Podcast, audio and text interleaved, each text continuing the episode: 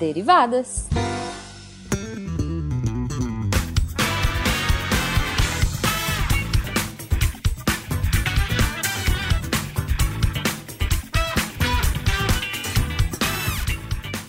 Desviada! Bom horário, pessoal! Aqui é a Debbie Cabral, editora do portal, e é atualmente a desviada responsável pela leitura de e-mails e comentários no post. Joga os e-mails assim!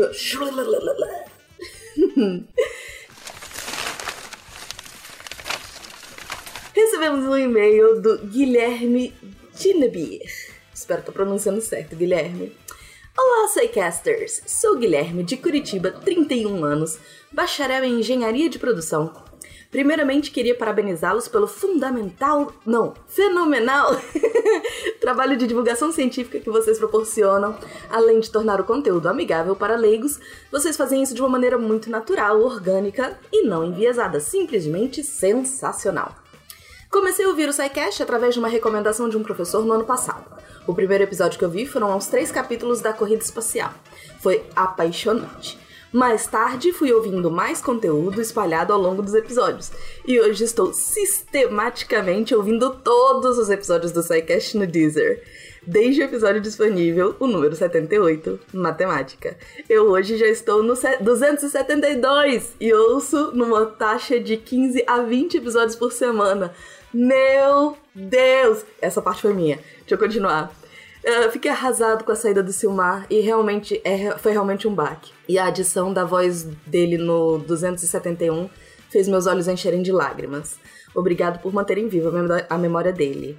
Quero aproveitar o ensejo e sugerir-vos um episódio sobre logística, uma ciência natural que influencia a vida de todo ser humano no planeta. Podemos relacionar desde o início da civilização, quando deixa de ser nômade, e que é tão pouco divulgada ou tão pouco difundida. Trabalho com isso há oito anos e até hoje, sempre que sou questionado sobre o meu trabalho, me limito a dizer que faço as coisas chegarem onde elas precisam chegar.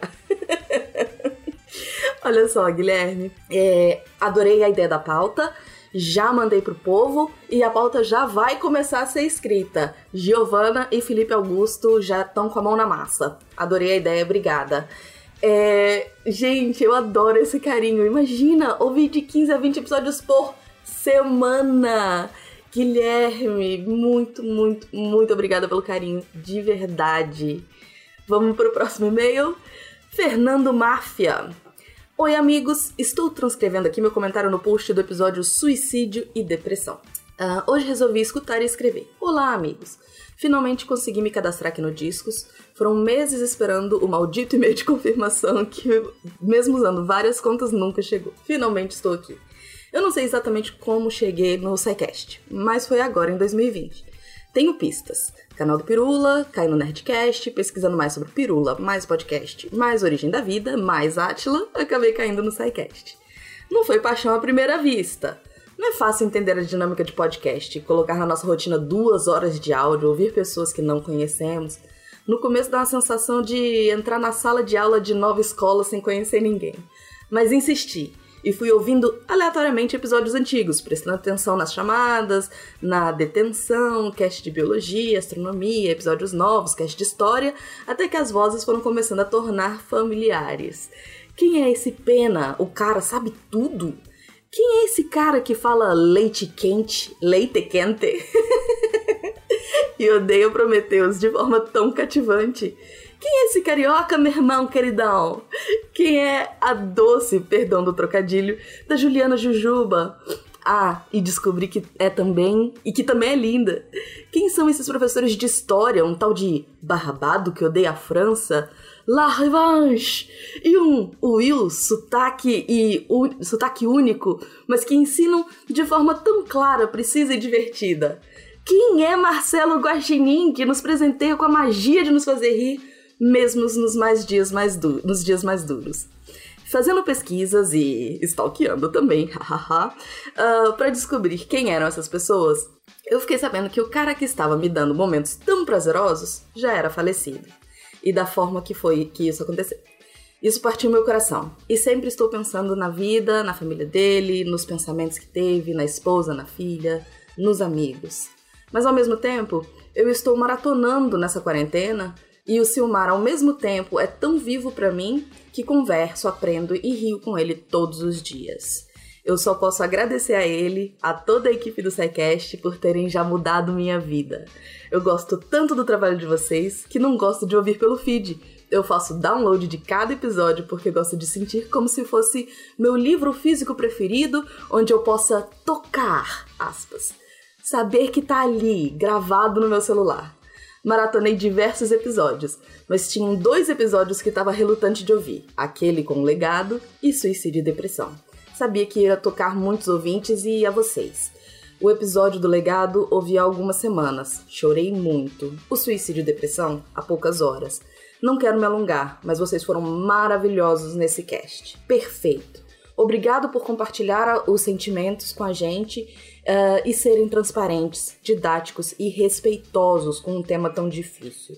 Juntos, nós perdemos um amigo. Juntos, nós ganhamos um amigo e um legado. E eu ganhei vários amigos: Fencas, Jujuba, Tarek, os professores de história, Naelton, todos vocês. Mas se um dia a Maria e a Fernanda lerem essas palavras, se o mar como idealizador tocou minha vida e meu coração, e o amor dele faz eu considerar vocês duas queridas amigas que eu quero super bem. Abraços, beijos para os queridões e, como diz o Guacha, com certeza da forma autoastral que o Silmar sempre queria, rest in peace, Silmar.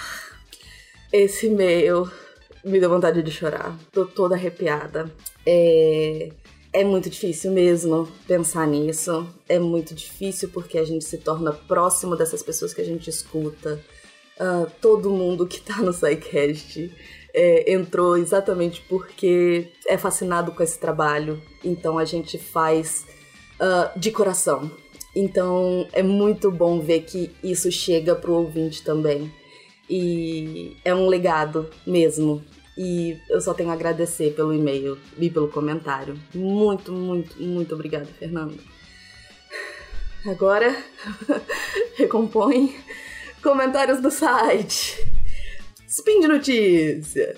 Spin 948. Como a sonda New Horizons fez um experimento Parallax, espero que falando certo, o spin do Sacane. Vinícius Santos comentou: Muito bom esse spin. Serjão trazendo uma notícia tão legal e acabando com a astrologia. KKKKKK. Ele também colocou um link da NASA sobre a observação para quem se interessar. Contrafactual 166 e se a peste negra tivesse dizimado os europeus. Gabriel Neiva. Há algumas questões, como por exemplo, o Império Bizantino poderia não ter caído. Além disso, a presença de vikings na Groenlândia desde o século VIII. Nesse caso, eles poderiam não apenas sobreviver, mas expandir para as Américas. E dependendo da definição de Europa, a Rússia também ficaria intacta. E Bem, não só os chineses poderiam ter chegado à América, mas os japoneses e por que não os coreanos? Uh, o Caio Siqueira uh, fez uma sugestão de tema, num outro contrafactual, na verdade. Ele coloca: e se Mary e Pippin não tivessem se juntado à Sociedade do Anel? Gostei do tema, Caio. Deixa eu voltar aqui rapidinho pro Gabriel Neiva, que eu me perdi. Gabriel, adorei o comentário. Essa coisa do contrafactual é muito interessante. Aliás, de todo o podcast, né? Do Secast também. É, a gente termina fazendo um filtro, né? Porque não dá pra gente falar de absolutamente tudo. Mas eu adorei você ter trazido a presença dos vikings na Groenlândia. Eu não pensei nisso e podia ter pensado. Então, assim, muito obrigada por acrescentar a ideia. E sim, por que não coreanos e japoneses? Verdade verdadeira. Aí a nossa, nossa, nosso contrafactual teria sido completamente diferente. Obrigada mesmo, Gabriel. SciCast 379 Supernovas.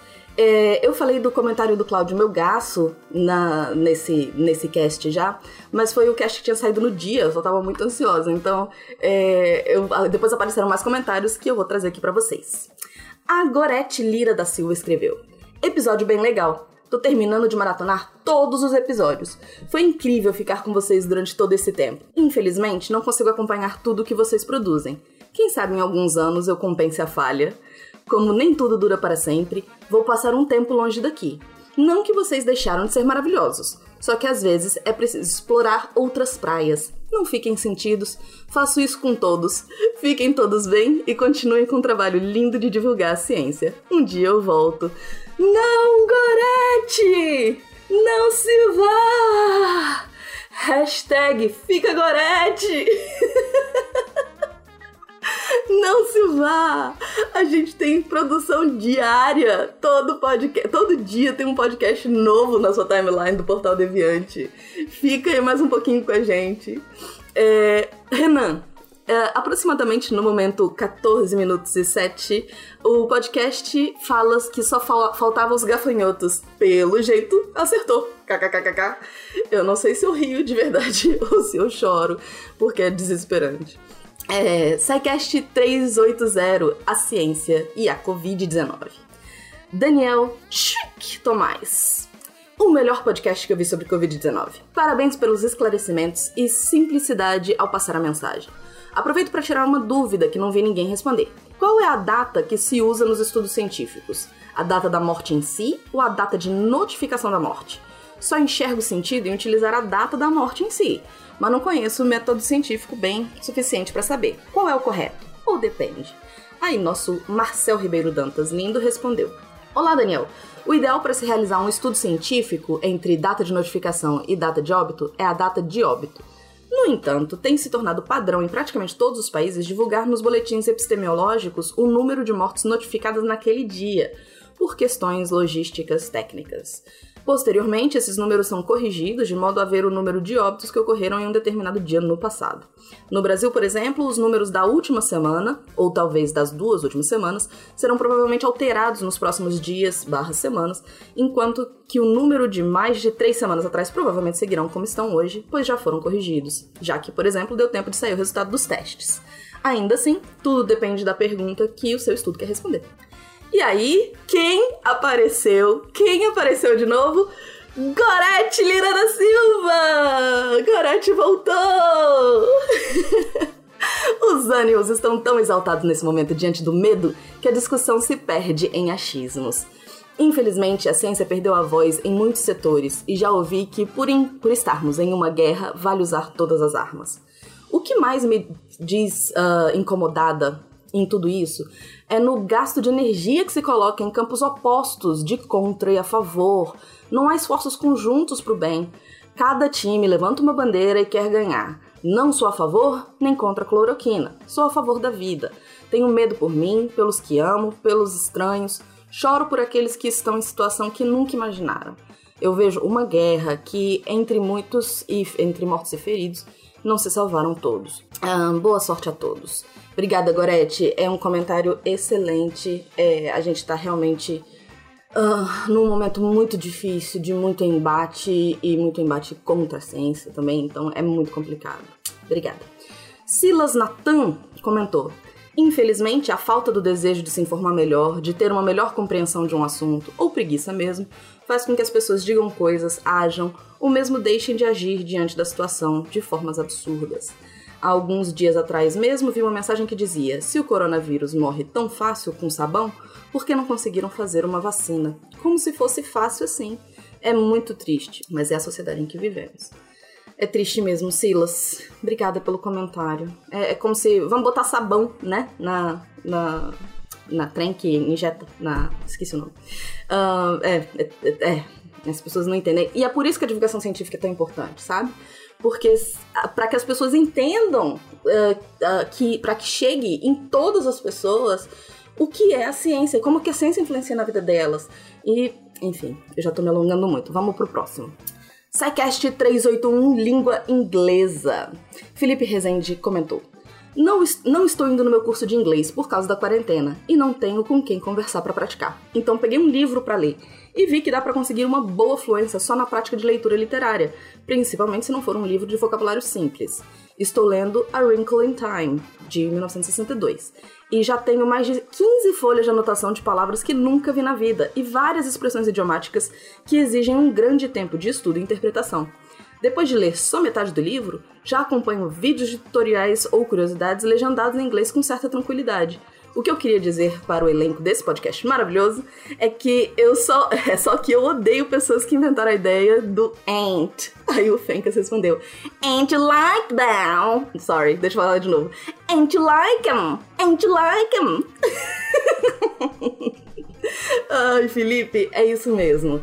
A gente tem várias formas de aprendizado, né? A gente tem uh, ler, uh, ouvir, que são, entre aspas, passivas. Uh, mas que a gente pode tornar elas ativas, né? Na hora que você escreve o, vocabulário, na hora que você coloca esse vocabulário em frases, você vai estar tá, com certeza é, aprendendo mais. Que legal, muito bom. José Augusto, oi, tudo bem? Poderia me indicar outros podcasts sobre linguística? Aí, nosso Thiago Mota, lindíssimo, uh, colocou todos os nossos podcasts, inclusive um link que ele agrupa todos os casts de linguística. É, aqui do portal, né? O História do Português 1, História do Português 2, Línguas de Sinais, catim, catim, catim, catim. uh, mas aí ele falou: não, não, do Portal da Vida eu já escutei, eu perguntava por outros podcasts. E aí eu respondi para ele que a gente tem, que existe também o Língua Livre, que eu participei de um episódio. sobre linguística forense. Então tem o Língua Livre. Um, na, agora, na época da pandemia, ele, elas fizeram uma pausa, mas tem vários episódios aí para vocês uh, conhecerem e irem matando vontade de linguística enquanto isso. Tem também Babel Podcast. Um, é isso, pessoas. Por favor, continuem mandando e-mail, continuem interagindo com a gente nos posts. É sempre muito bom ter um pouquinho de vocês aqui com a gente. Beleza? Um beijo grande e até a próxima! Eu esqueci de falar o e-mail, então vamos lá! Continue mandando e-mail para contato.com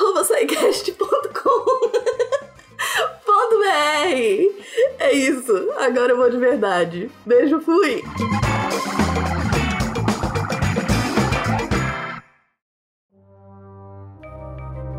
Este programa foi produzido por Mentes Deviantes. deviante.com.br.